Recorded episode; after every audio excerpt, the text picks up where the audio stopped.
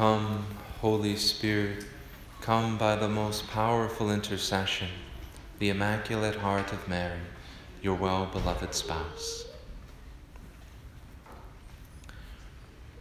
Today is a great feast for us as Catholics. We celebrate the Assumption of the Blessed Virgin Mary, body and soul into heaven, one of the four dogmas that we believe as Catholics about the Blessed Virgin and her role in God's plan for our salvation.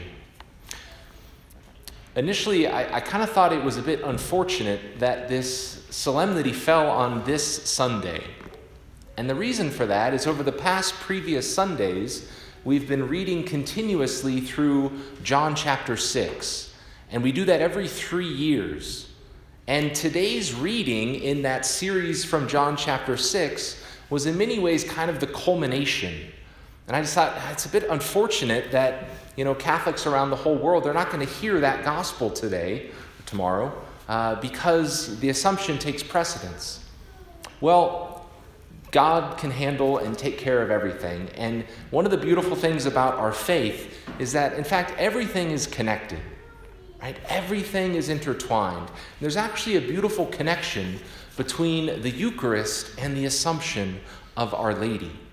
And that gospel from John chapter 6 that we would have heard ordinarily on this 20th Sunday of Ordinary Time, Jesus says this. I want to read part of it to you.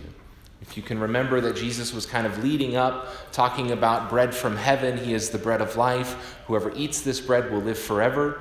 And Jesus goes on to say, "Amen, amen, I say to you, unless you eat the flesh of the Son of Man and drink his blood, you do not have life within you. Whoever eats my flesh and drinks my blood has eternal life, and I will raise him on the last day. For my flesh is true food, and my blood is true drink.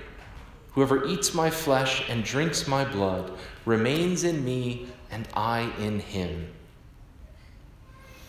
Jesus could not have been clearer that the Eucharist is not a symbol. It's not a metaphor. It's not some purely kind of spiritual reality, or it's not just this kind of nice thing that we believe. Right? He meant it literally. Right? The Eucharist is really, truly, and substantially the body, blood, soul, and divinity of Jesus. It is his flesh and it is his blood that we receive in Holy Communion. And this is essential for not just the Catholic faith, but in reality, the Christian faith. Because there's really no distinction between the two. We have received the fullness of divine revelation in the Church. And the reason it's so essential is because Jesus took on a real body. Not a symbolic one, not a metaphorical one.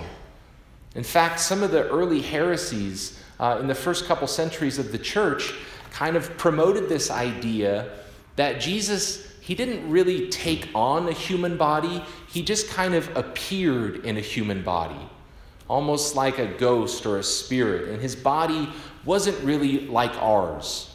Or a similar heresy was that, well, Jesus took on a body just while he was on earth. But then when he ascended into heaven, he didn't take his body with him. Right? These are heresies. This is not our faith. Right? We believe that Jesus took on real humanity, our humanity. He assumed a body and a soul. He became like us in all things but sin. And he has his human body and his human soul now for all eternity. Where did he get that human body from? He got it from his mother. The human body of Jesus came from the human body of Mary. She is the one and the only one who provided the material of Jesus' humanity. She provided the DNA, right? She provided the human body to our Lord. And that's why we believe that her body was gloriously assumed into heaven, because her body held for 9 months the body of God.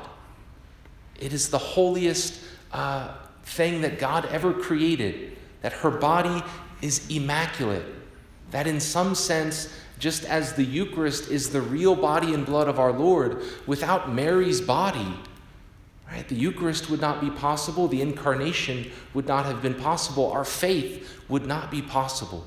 Right? Mary plays an essential role in God's plan for our salvation, including her body. And this is why we believe that God, right, that it was fitting for him to not allow Mary's body to decay, that God not allow her body to return to dust like all of ours one day will. For many reasons. One, that was a consequence of original sin. Right? Mary is preserved from the stain of original sin. She does not inherit the consequences and the punishments of sin. Right? Her body is the ark of the new covenant that held God incarnate. Right? In our first reading from Revelation, John has this vision, and the heavens are open, and he sees the ark of God's covenant in his temple in heaven. And that ark is a woman clothed with the sun, with the moon at her feet, and on her head a crown of 12 stars. Right? Just as Jesus ascended bodily into heaven, right, by his own divine power, Mary is assumed into heaven by her Son, body and soul, to reign with him at his right hand for all eternity. Right? This is why we believe in this dogma of the Assumption, because it's God's plan, right, for Our Lady. Some of the beautiful consequences for us in truly recognizing that Mary reigns in heaven with her Son, body and soul, is that she's our Queen, and she is there interceding for us with her Son for all of our needs, that our prayers offered to her, she immediately offers to her Son, and that Our Lady, our Queen, is the most powerful creature in heaven and on earth and under the earth, that she has authority, that she can help us with all of our struggles, with all of our difficulties, that through her intercession, right, God can do all things. And so we're invited to have great confidence in our mother's powerful intercession as the Queen of heaven and earth. But the Assumption of Mary is also a reminder for us of what our true destiny is, of where our true home is, that we too hope to one day be with her, to be with her Son, our Lord. That's where we're truly striving to go. That's the ultimate goal and the destination of our life. And just as Jesus and Mary are in heaven bodily, right, so too we believe that we will one day be reunited with our body. Right? When we die, we don't become angels. Right? We remain human for all eternity. And at the end of time, when Christ returns in glory, we profess faith in the resurrection of the body, right? That we'll get our bodies back, that they will be glorified like Jesus's and like Mary's, so that we can be with them for all eternity.